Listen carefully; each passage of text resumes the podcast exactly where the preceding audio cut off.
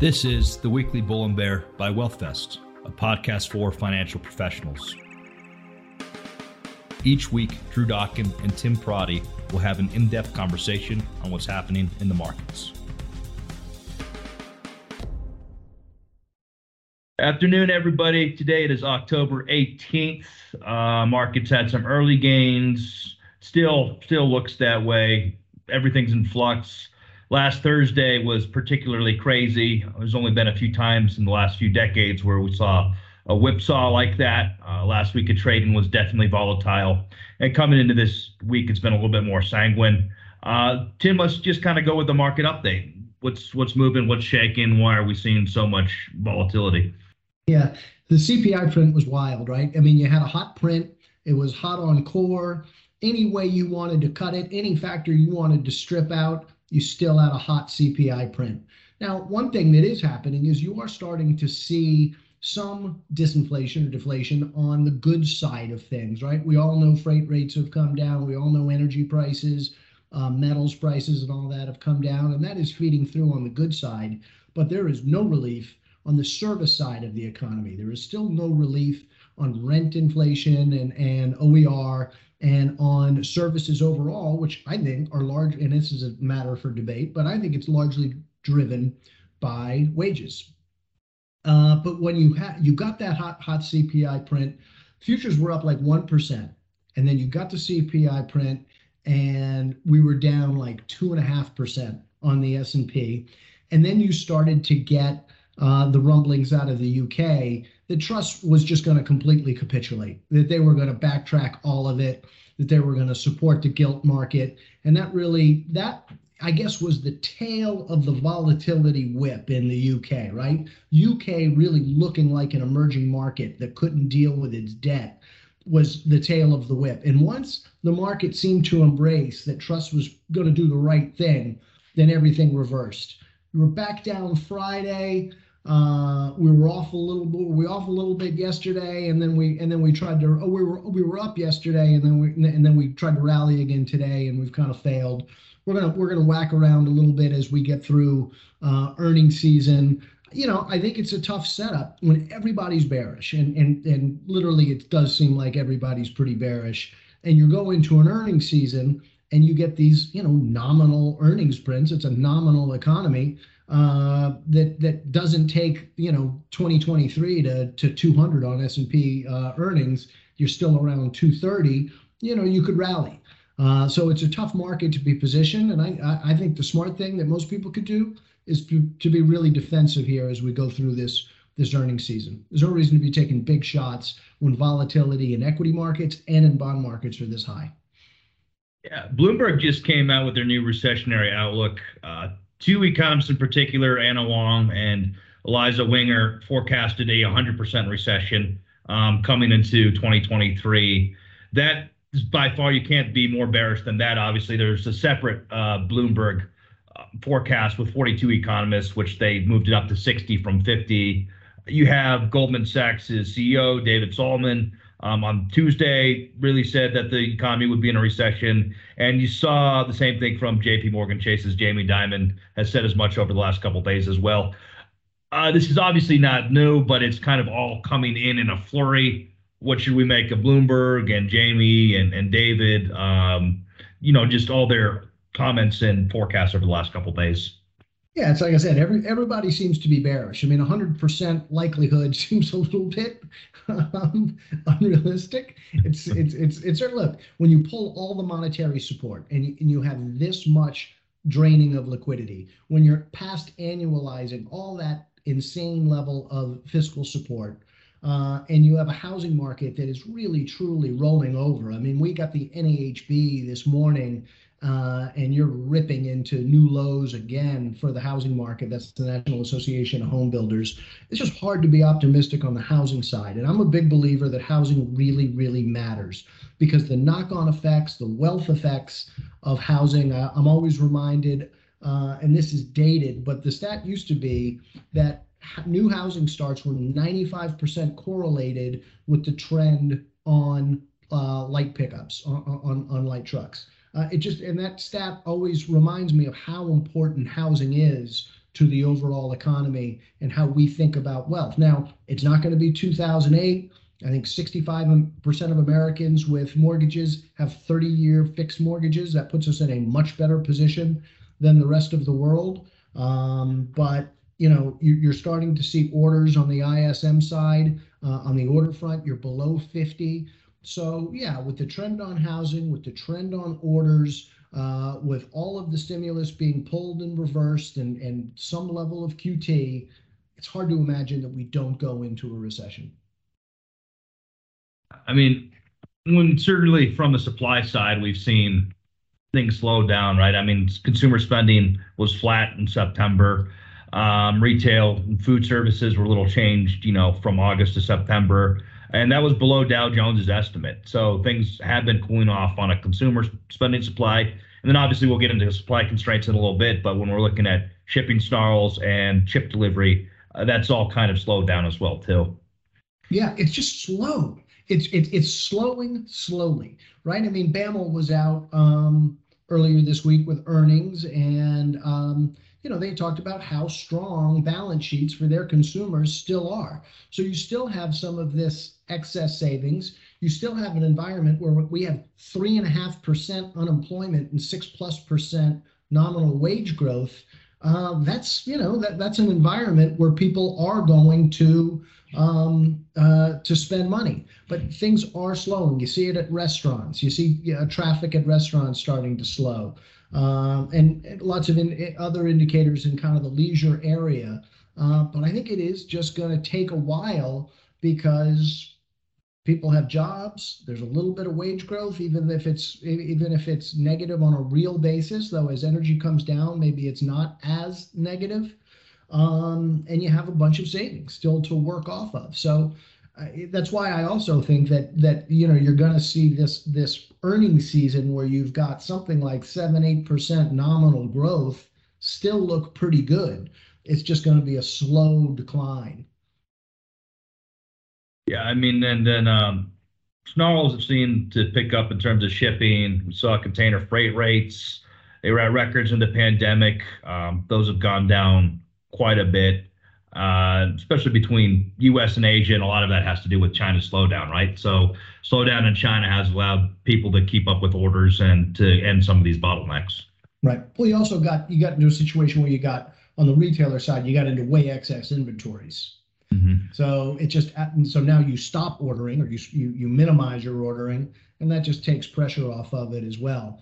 Uh, and then you, you, I'm sure you had some level of a supply response from a shi- from the shippers, where you just had you, you created some more capacity. So the, the you know that it's way it always goes, right? You get to total exuberance, you get to excess tightness, supply comes on. As soon as the supply comes on, at the same time, demand falls apart. You know, look at the lumber market, right? You mm-hmm. couldn't get lumber, and lumber has absolutely collapsed.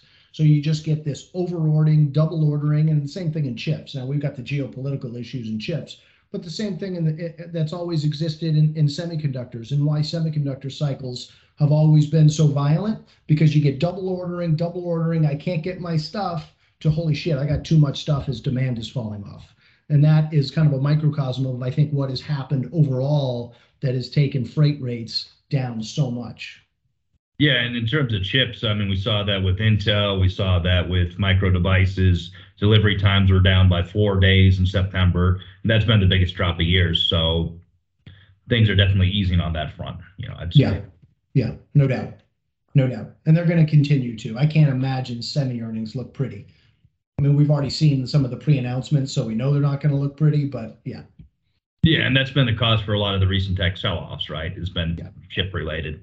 Um, well, Bernanke, the Swedes gave him the Nobel uh, Prize in Economics. It was him and a couple other bankers, Diamond and Dybvig. Uh, I didn't know who they were until reading it, um, but I think they were real wonks wonks. Uh, Bernanke, obviously the most well known, um, real world experience, certainly coming into the housing bubble and, and that recession. And he's had no shortage of works on how banks should be responsive um, kind of contrarian to a lot of stuff Milton Friedman said in the past. Uh, you know, so there's a lot to make of his legacy. Uh, there's people who think we still are very much in his era, uh, and some of the stuff that he instituted has still ramifications today uh, for good and bad. What do you make of Bernanke, and what do you make of this uh, recent award?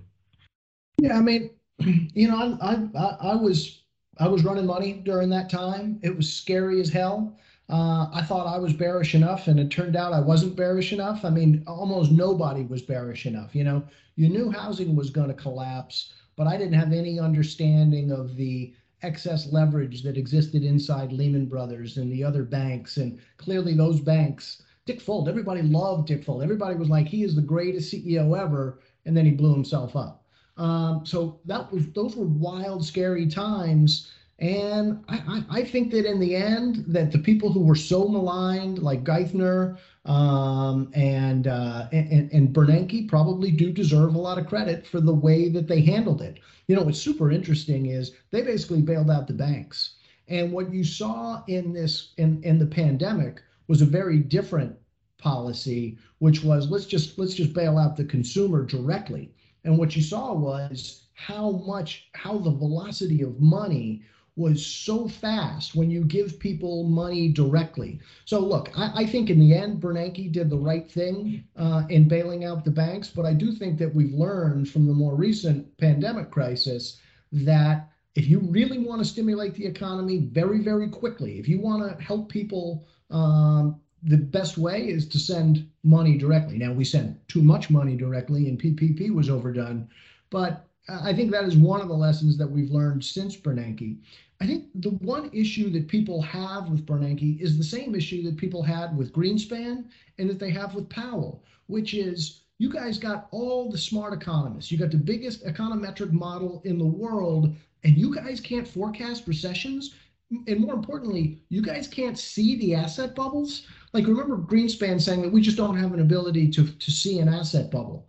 Well, when you had stocks with, you remember the days in 2000 when you had, you know, the, the NASDAQ went to 5,000 and, and, you know, you had all these companies trading at hundreds of, of times revenues. Uh, Sycamore and Akamai were the crazy names back then.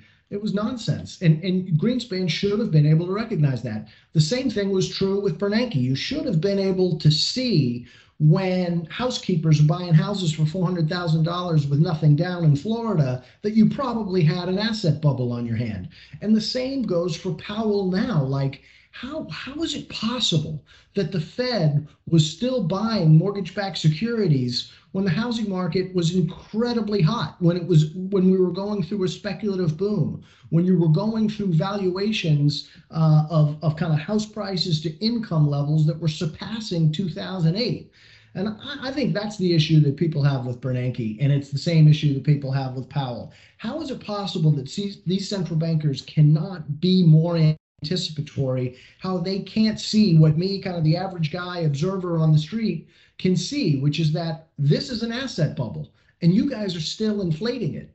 Uh, so sorry for that diatribe, but I, I think that it is. I, I think the lasting negative for Bernanke is the same thing for Powell central bankers have got to do a better job of forecasting. What is the point of having these econometric models and all of these economists if you're not going to be able to do any forecasting? Yeah, you talk about asset bubbles. I remember like 2015, there was a sales presentation called Dow 30,000 that was used in the yeah. industries like, do you think Dow will hit 30,000? And, you know, in brokers, the expected response was no way. Well, I mean, not only did it hit 30,000, it's sitting at 30,000 right now, even after the sell off. Uh, so I think about that a lot. Um, just how wild the last few years have been. Uh, yeah. Really since yeah. 2013, but like the last three or four in particular. But yeah. I mean, you know, it, it, it is the world of the Fed put, right? And it, and it does go back all the way to Bernanke that this belief that you're always going to have the Fed put, that if stuff gets hairy enough, that if there are enough dislocations, if valuation comes down enough, the Fed's going to be there. And it's the reason why in the pandemic, we had the huge fiscal response and the huge monetary response that we did. But once, because inflation was dead, once inflation isn't dead, you don't have a Fed put, and inflation is not dead right now. So there's no Fed put, and it's the reason. It's one of the reasons why you know, maybe the market rallies through earnings and so on and so forth. But the long-term view for me, just to repeat myself again, is that the wage inflation and the energy inflation that is it, it, that now exists is not going to go away easily. And as we get to the other side of this imminent recession, that those fears of wage inflation, of having a worker shortage, and having an underinvestment in energy, and the need to spend money on a more green agenda, uh, they're going to pop right up to the boil again as soon as we start to come out of this thing. Mm-hmm. No, I, when you look at in terms of spending, I've seen obviously you've seen in Europe with solar and then uh, a lot more on nuclear. Um, in terms of wages, you know, we're right now at negative 1.5 or whatever real GDP, uh, real wage growth. But um, but yeah, I mean, we'll, we'll see how the slowdown affects that. Yeah, well, you, the Atlanta wage growth uh, tracker finally came off the peak number. It was six seven, printed another six seven. Now it's at six five. I just disagree with the argument that it is proof that uh, because wages are negative in real terms, that there isn't a wage uh, price spiral going on. I do think that companies are raising prices ahead of uh, how much wage pressure that they're seeing, and they're staying ahead of it. I don't think that that's proof that there isn't a wage price spiral going on because I do think there is. You just you, you see it in the street. You see it every day as you talk to people who complain about I can't hire workers, and that's still going on today.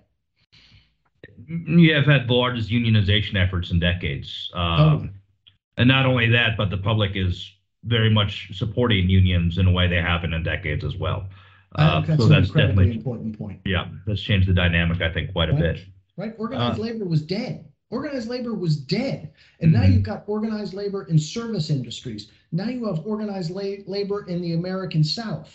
Like organized labor is back, and I, I think in a very real way. And I think that is one of the key reasons why I think you are going to continue to see uh, some wage pressure. Wages are going to come down in a recession. They always do. Inflation always comes down in a recession. The Fed's going to win, but thinking out a little bit longer term, organized labor ain't going away. No, no, I don't think so. Um, and it's kind of contrary to what everyone said about robotics and AI and everything else, uh, people are still clearly needed, and and people, especially in the last couple of years of the pandemic, realized how valuable they were to society um, in ways that they might not have thought. Like how much power labor might have over capital right now. Yeah. It's just interesting. Yeah, I mean, uh, look, investment in your capital uh, in robotics and things like that that drives growth that engenders the need for more jobs. That's how economies want to get out of low class. Uh, I mean, you know, you know, sort of uh, always being stuck in having just kind of low wage jobs. You invest in capital, you grow your economy, and that necessitates more jobs and more higher wage jobs. It's the way it's uh, supposed to work. Ideally, yeah. Yeah. Um, yeah, that's that's what I got, Tim. Do you think we overlooked anything this week? Anything coming well, we, up that's you, exciting you? You know, we can't be talking right now about the global economy without talking about Xi. Uh, you know, he, he he has become the essentially the the new emperor of China. And what has been interesting is how little they've talked about the economy uh, through this um, through this meeting that they're having that that goes through this week uh, because they are they do not have an answer on what to do for the housing crisis uh, that they've got. They are not. There is. I just I've argued this for a long time. Once confidence is lost, once the general population has lost confidence that you can just buy a house and make money, you know, you, once you can't flip an empty piece of real estate for a higher value to the greater fool, the whole thing comes unwound. And I think that that's what you're seeing right now. And I think it makes Xi all the more dangerous. Uh, you saw the comments on Taiwan this week, and they are not backing off Taiwan in any way. As a matter of fact, Tony Blinken, um, uh, who's kind of uh, Biden's right hand man for international affairs, raised the rhetoric again and said, "Look, their time frame on Taiwan is doing nothing but moving forward." And, and I do think as we talk about deglobalization, deglobalization is one of those factors that we talk about for why we think we're in a long-term secular inflationary environment. Export controls, like we've conceived, with the uh, with the with with the chips uh, rules from the Commerce Department that we are not going to send intellectual property to China, uh, especially on the uh, semiconductor man- manufacturing equipment side, the AMATs, the ASMLs of the world. Um, there's going to be a response to that. Uh, and and China is going to respond in any way that they think that they can hurt the U.S. economy. So these things just keep building on one another these kind of export controls, uh, that's what deglobalization is. Um, and I think that you know we're in a we're in a scary moment from from that standpoint.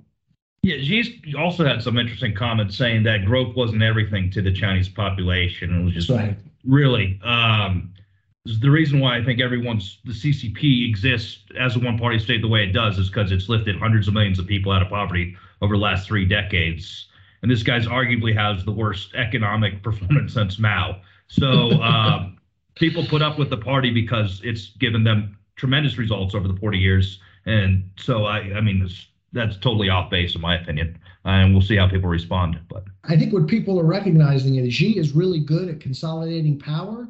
He may not actually be that good at helping China, you know, grow its economy and do the things that governments are supposed to do uh, for their people. It just you know, you've you've got negative workforce growth in China. Like it's happening. The demographic disaster of China is upon us.